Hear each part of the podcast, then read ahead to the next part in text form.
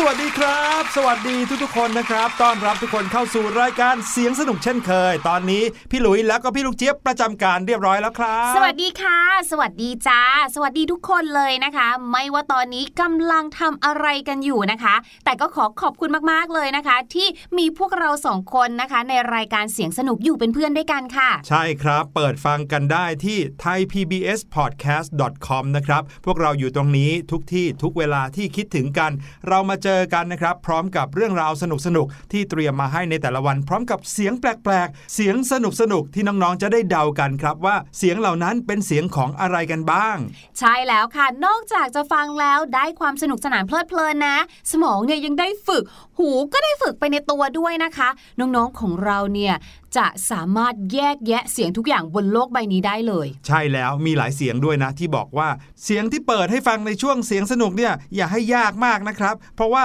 ฟังแล้วเนี่ยบางทีแยกไม่ค่อยออกเลยสัญญานะคะว่าจะไม่ให้ยากมากแต่บางทีเนี่ยก็อยากจะแบบว่าท้าทายความสามารถน้องๆบ้างนี่ลองคิดดูสิถ้าวันใดวันหนึ่งน้องๆนะคะเกิดหลงไปที่ไหนเนี่ยนะจะได้สามารถบรรยายบอกคุณตำรวจหรือว่าบอกคุณพ่อคุณแม่ได้ถูกไงว่าในแถวที่เราอยู่เนี่ยมีอะไรบ้างหรือได้ยินเสียงน้ำแต่ว่าไหลแบบนี้เนี่ยปริมาณเสียงดังขนาดนี้แถวนี้จะต้องมีน้ำตกแน่ๆเลย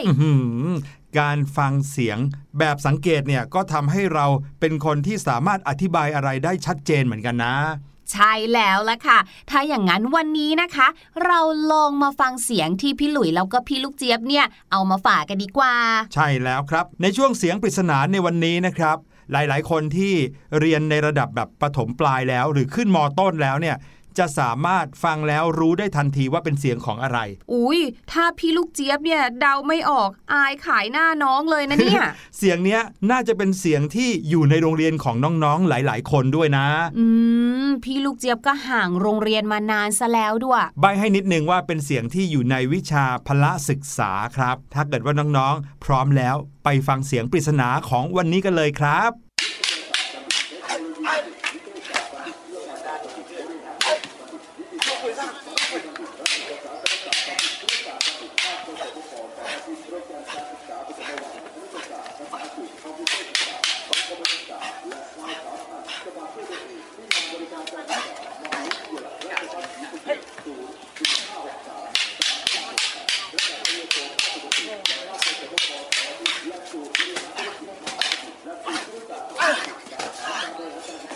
เป็นไงกันบ้างครับฟังเสียงนี้แล้วมีใครสงสัยหรือมีใครนึกปิ๊งแวบออกบ้างหรือเปล่าว่าเป็นเสียงของอะไรพี่ลูกเจี๊ยบฟังแล้วเนี่ยนะคะเสียงเหมือนกับว่ากำลังเล่นเทนนิสกันอยู่เลยอะเสียงป๊อกแป๊กป๊อกแป๊กนั่นนะก็เวลาที่พี่ลูกเจี๊ยบเนี่ยดูรายการแข่งขันเทนนิสในโทรทัศน์เนี่ยนะคะเสียงคล้ายๆแบบนี้เลยป๊อกแป๊กป๊อกแป๊กแล้วก็มีเสียงคนเหมือนหายใจอะดังเฮือกเฮือกโอ้โห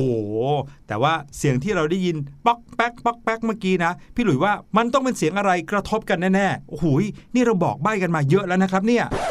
นั่นนะสิคะตอนนี้น้องๆต้องกำลังทบทวนกันแล้วแหละพี่หลุยว่าเอ๊ะที่โรงเรียนเราเนี่ยนะที่เรียนวิชาพละเนี่ยมีเรียนอะไรกันบ้างเอาล่ะครับเดี๋ยวเราให้น้องๆทบทวนนึกไปก่อนดีกว่าว่าเสียงปริศนาที่เปิดให้ฟังในวันนี้เป็นเสียงของอะไรตอนนี้พาน้องๆไปเที่ยวกันก่อนดีกว่าครับ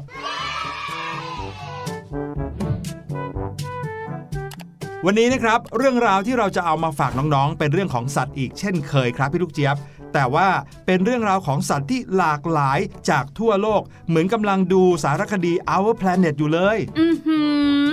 สำหรับน้องๆคนไหนที่ยังไม่เคยดูนะคะไม่เป็นไรค่ะวันนี้นะคะพี่หลุยกับพี่ลูกเจี๊ยบจะนำ Our Planet on Podcast มานำเสนอเองค่ะ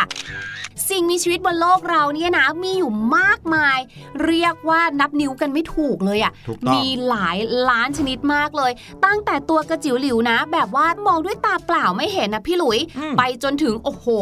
ตัวใหญ่มากๆต่อให้พี่หลุยกับพี่ลูกเจี๊ยบนะโอบกอดเจ้าตัวนั้นนะก็ไม่พอ ต้องหาคนอีกหลายๆคนหาน้องๆเนี่ยมาช่วยพวกเราใช่ครับไม่ใช่แค่เรื่องของขนาดนะครับแต่ความสามารถของสัตว์หลายชนิดในโลกนี้เนี่ยก็ทำได้มากกว่าคนหลายเท่าเลยด้วยนะครับเรียกว่าถ้าแข่งกับมนุษย์หรือมาแข่งกับคนเนี่ยนะครับไม่มีทางชนะสัตว์เหล่านี้ได้เลยใช่ก็ในสมัยเด็กๆเนี่ยนะพี่ลูกเจี๊ยบจำได้เลยคุณครูบอกว่า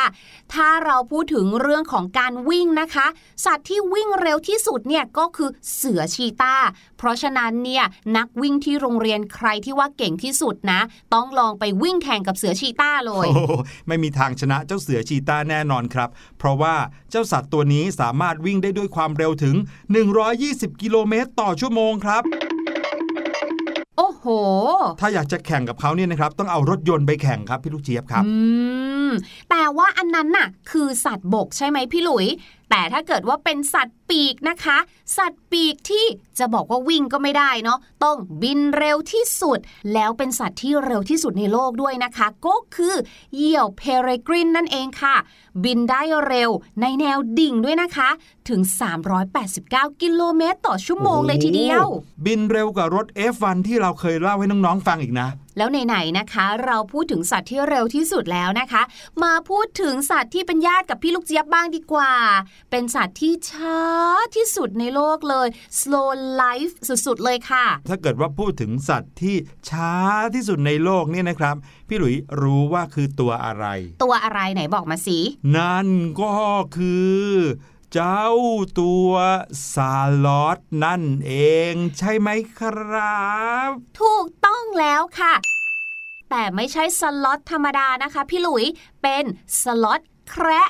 3 นิ้วด้วยค่ะคือน้องเนี่ยมีแค่3 นิ้วจริงๆเจ้าสล็อตแคระ3 นิ้วเนี่ยนะคะเวลาที่เขาเดินเนี่ยแหมไม่อยากจะบอกว่าเดินได้เร็วเท่าไหร่เลยแต่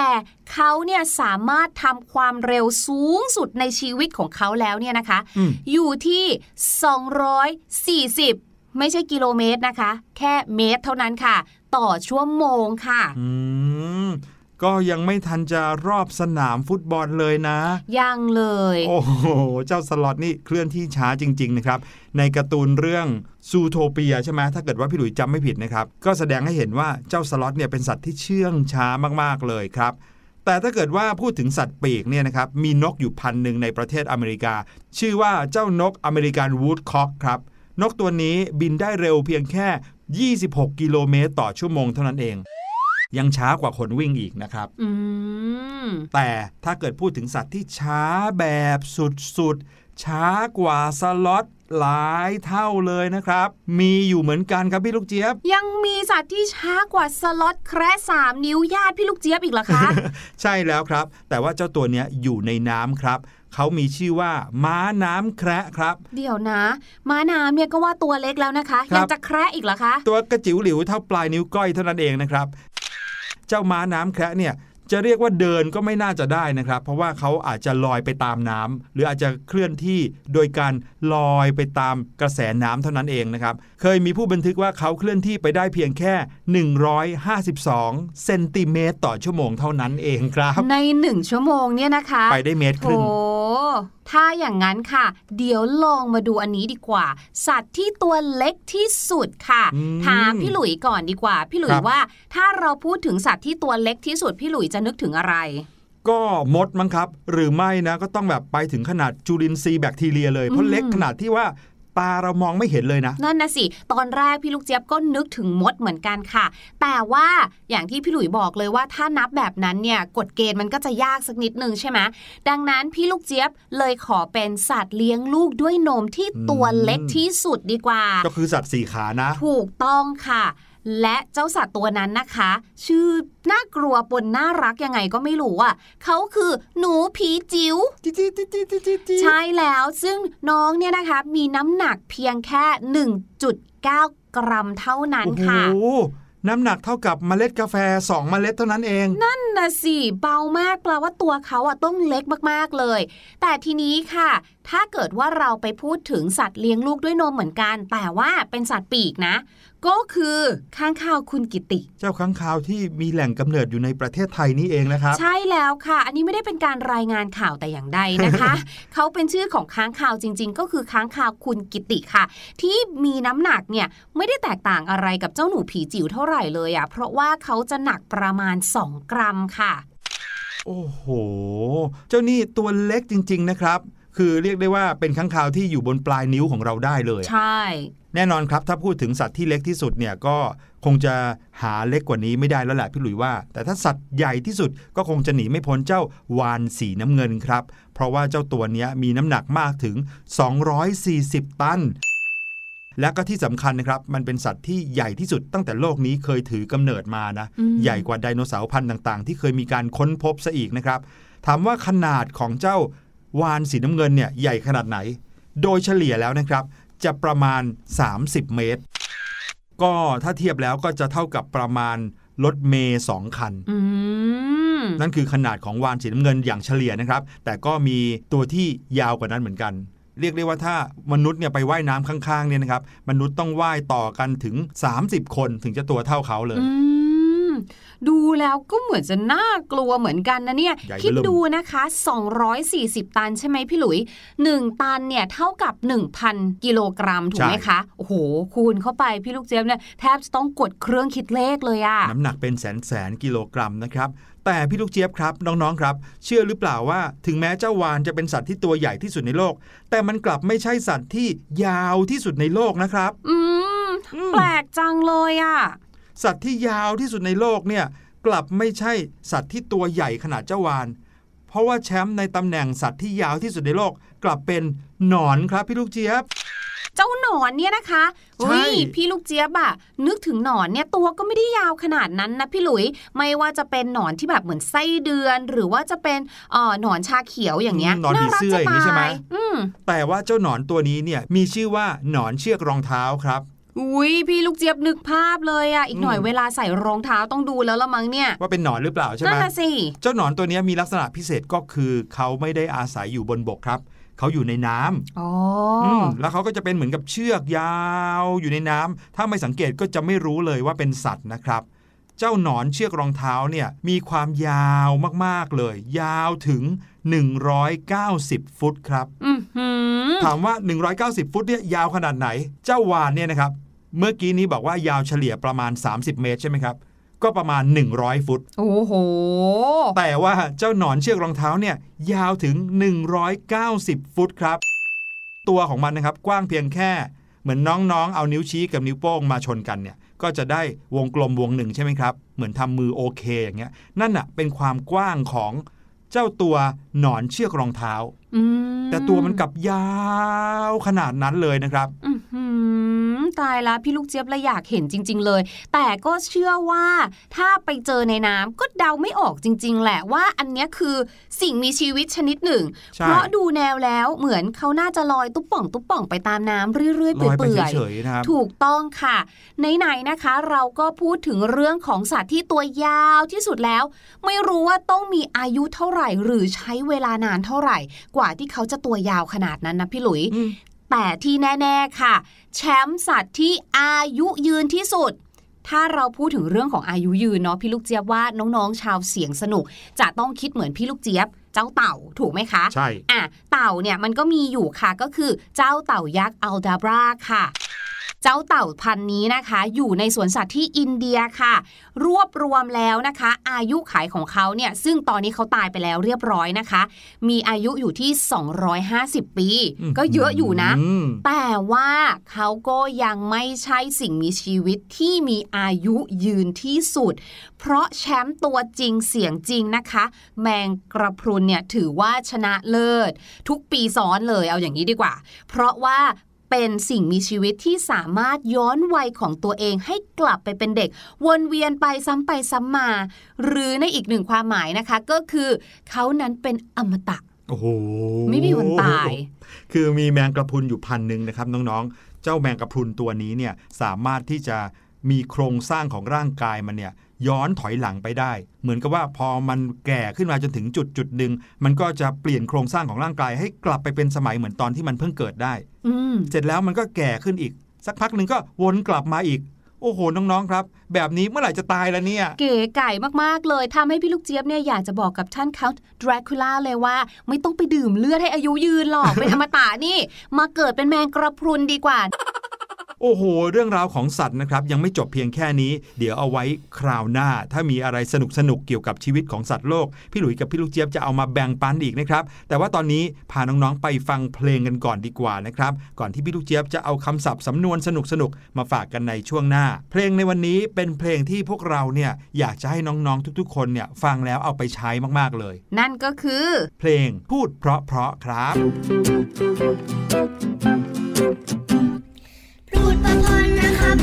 ไม่พูดหยาบคายพูดเพราะๆนะคะไม่ยากเกินไปใช่ไหมพ่อคุณแม่ครับผมจะไม่พูดหยาบคายฉันเลยจะโกรธทำไมกูจะไม่พูดร้องออกไปพูดเพราะๆนะครับแค่พูดอย่างจริงใจพูดเพราะๆนะคะคนฟังก็สบายหัวใจรู้ใ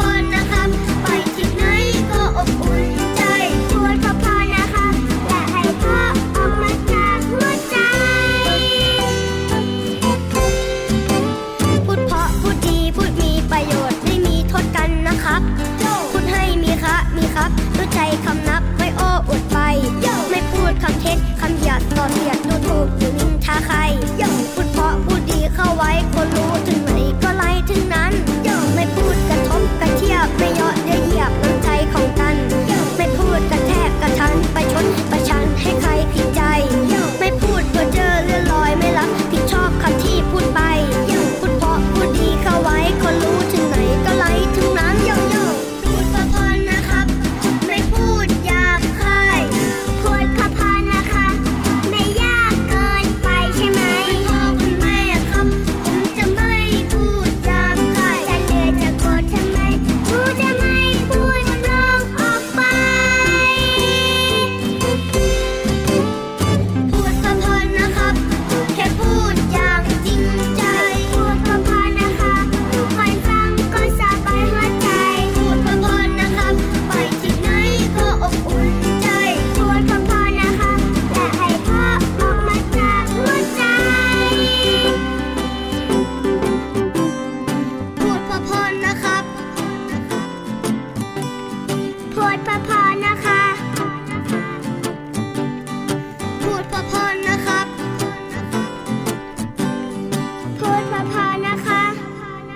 เป็นเพลงที่มีเนื้อหาฟังง่ายแล้วก็เข้าใจง่ายมากเลยนะครับใช่แล้วค่ะพูดเพราะไม่พูดหยาบคายเวลาที่เราพูดถึงการพูดเนี่ยเนาะมีได้หลายแบบเลยเนาะพี่หลุยเนาะไม่ว่าจะเป็นการพูดทีนี้การพูดต้องพูดยังไงล่ะพูดไม่เสียงดังพูดกระซิบหรือแม้กระทั่งพึมพำในภาษาอังกฤษนะคะใช้ไม่เหมือนกันเลยคำที่เราคุ้นเคยกันบ่อยๆนะคะอาจจะเป็นคำว่า say talk speak หรือแม้กระทั่งคำว่า tell ที่แปลว่าการพูดกันการคุยกันหรือการบอกอะไรกันใช่ไหมคะพี่หลุยส์ก็รู้แค่4คำนี้แหละครับที่เกี่ยวข้องกับการพูดแต่ถ้าเกิดว่าเป็นการพูดแบบกระซิบล่ะคะพี่หลุยส์เวลาที่เราอยู่ในสถานที่บางที่เนาะที่เราไม่สามารถใช้เสียงดังกันได้เราจะ speak loudly ก็ไม่ได้เราก็ต้องใช้การกระซิบแบบนี้ค่ะในภาษาอังกฤษเราจะใช้คำว่า whisper w-h-i-s-p-e-r whisper นั่นเองค่ะอย่างนี้นี่เองพี่หลุยเนี่ยนึกว่าใช้คำว่า talk อ๋อก็คือแบบว่าให้เบาเข้าไว้ตอนแรกเนี่ยคำว่าพูดใช้คำว่า talk แต่ถ้าเกิดว่ากระซิบก็ talk แล้วถ้าพูดเสียงดังล่ะ talk แบบนั้นนั่นเองไม่ใช่นะคะน้องๆอย่าไปเรียนแบบพี่หลุยนะคะถ้าน้องๆได้มีโอกาสใช้คำศัพท์คำนี้หรือมีความจำเป็นต้องใช้คำที่มีความหมายว่ากระซิบนะคะอย่าลืมในภาษาอังกฤษคือคำว่า whisper นั่นเอง ครับผมคราวนี้ค่ะมาถึงอีกหนึ่งแบบของการพูดบ้างพี่ลูกเจี๊ยบว่าการกระทำแบบนี้หรือการพูดลักษณะนี้ทุกคนต้องเคยเป็นนั่นก็คืออะไรนะเอ๊ะแล้วจะยังไงไม่รู้ว่าการพึมพำนั่นเองค่ะเหมือนการพูดบ่นกับตัวเองแบบเนี้ยครับเราใช้คำว่า mumble mumble m u m b l e mumbleแปลว่าพูดพึมพำค่ะแสดงว่าก็เป็น verb หรือว่าเป็นคำกริยาเหมือนกันถูกต้องค่ะแต่ถ้าเกิดว่าบางทีเวลาที่เราตื่นเต้นนะเช่นต้องออกไปพูดหน้าเสาธงหรือออกไปพูดหน้าชั้นค่ะบางทีเราตื่นเต้นเราก็จะแบบว่ามีการพูดตัดติดอ่างกันบ้างการพูดตะกุกตะกักติดอ่างแบบนี้นะคะเราเรียกว่า stutter stutter สะกดแบบนี้ค่ะ stutter stutter คือการพูดติดอ่างนั่นเองค่ะ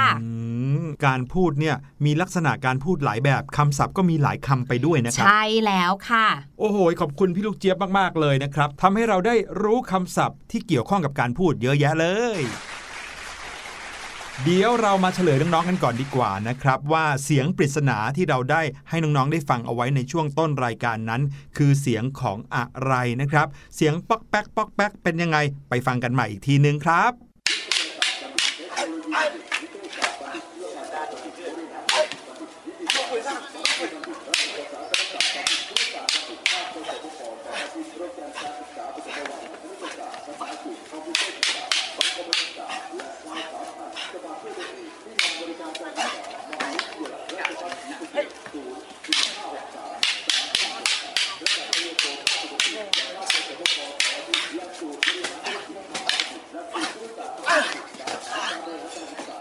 เป็นยังไงกันบ้างครับฟังแล้วเริ่มที่จะนึกออกหรือยังเมื่อกี้นี้พี่หลุยได้เกริ่นเอาไว้แบบบอกใบ้นิดนึงด้วยนะว่าเป็นเสียงที่อยู่ในวิชาพละศึกษาของบางโรงเรียนแล้วก็น้องๆเนี่ยน่าจะได้เรียนตอนที่เรียนชั้นมัธยมแล้วนะครับน้องๆคนไหนเรียนในโรงเรียนที่มีพี่ๆชั้นมัธยมด้วยอาจจะเคยได้ยินเสียงนี้ในช่วงวิชาพละศึกษานั่นก็คือเสียงของการซ้อมกระบี่กระบองนั่นเองครับ